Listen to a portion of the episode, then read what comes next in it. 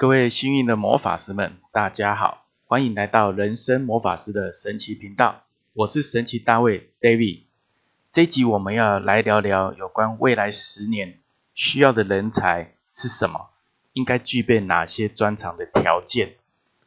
我们先来探索为什么我要刻意去谈十年，因为从数字的能量来看，每十年都有一个推进上的一个变化。而这个变化在人类来讲，它可能就是一个时光推进，不管你有没有感觉到。可是你以长远的时间来看，这十年、前面十年或更前面的十年，你会发现每十年都有一个很大的一个变化，跟产业的变化、经济的变化、文明的推动。那所以说，每十年来谈，我们这次谈的是从二零二零年到二零二九年或二零三零年。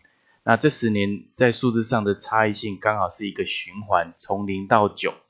而这个十年的一个变化当中呢，也从我们二零二零年的一个在这个疫情的关键的时刻中，我们其实已经见证到说变化的开始，产业的变化，国际局势的变化，经济上的变化。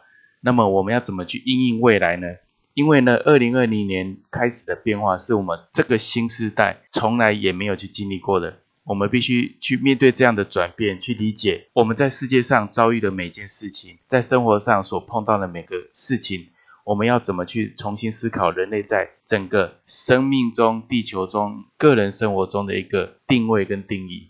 这就是我为什么要把十年这方面的一个年限谈进来。那现在已经是二零二一年了，一个新的开始就在出现。那一个新的开始也代表这十年会酝酿很多新的改变。从二十一世纪的改变，其实就从二零二零年开始的展开十年的一个为期不短也不长、一瞬即过的一个什么光阴的岁月。那什么样的人才，我们要及早的去培养自己？这跟你现在几岁没有关系，这跟你现在做什么事业没有关系，做什么产业、什么工作都没有关系。你要去了解人才，其实它只是一个名词，一个标签。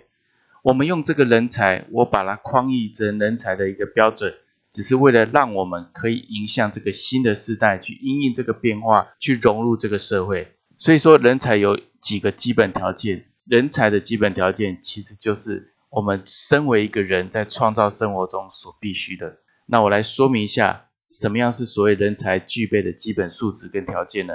第一个，那就是你要愿意去学习。第二个，你还要能够不怕吃苦，然后可以经得起挫折。第三个，在这个过程当中，挫折、吃苦过程，你要学会往内心去独立的思考，建立起自己一种逆向思维的模式。那我接下来就来谈谈这些素质的养成，它更细节的东西。所谓人才体质的养成，其实就是你在生活中内化成智慧的一个过程。那我给大家三个方向去参考跟建议。第一个，你要从行动中去验证你的学习是不是有效。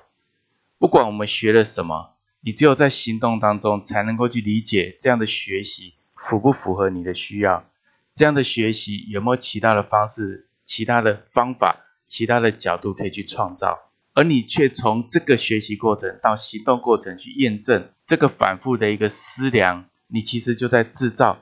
创造你内在的智慧，而你的内在智慧却可以在生活中不断的行动中去验证、去发展、去发挥。那么你就在创造你的生命的价值。第二个方向是，你要从挫败中去找到关键的问题所在。很多的问题不见得真的是关键，很多的问题只是表象的成绩成果，让你看到它是个问题。可是真正的问题并不在这些表象，也有可能。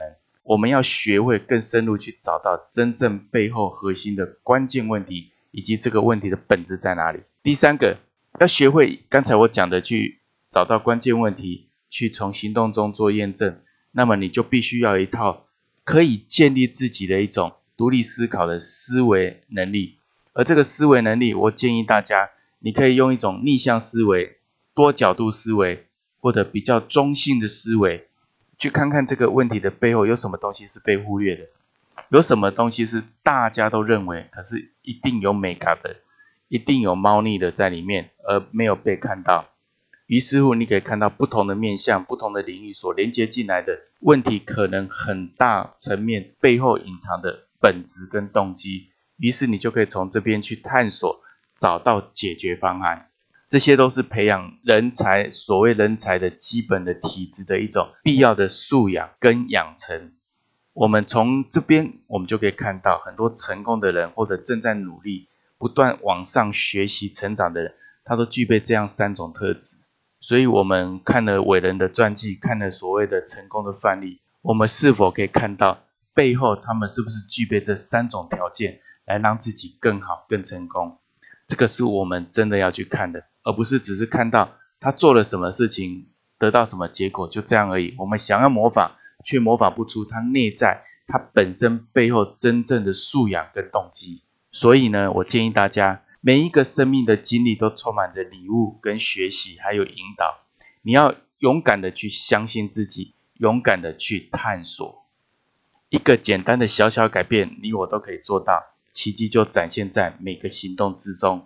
如果你觉得这集节目对你有帮助，欢迎分享给一位你关心的家人或朋友。透过爱的分享，我们幸运满满。也邀请大家订阅下载我们人生魔法师的神奇频道，或者实质的行动，或赞助 David。我们在每周一到每周五的晚上都可以听到我的声音。谢谢大家。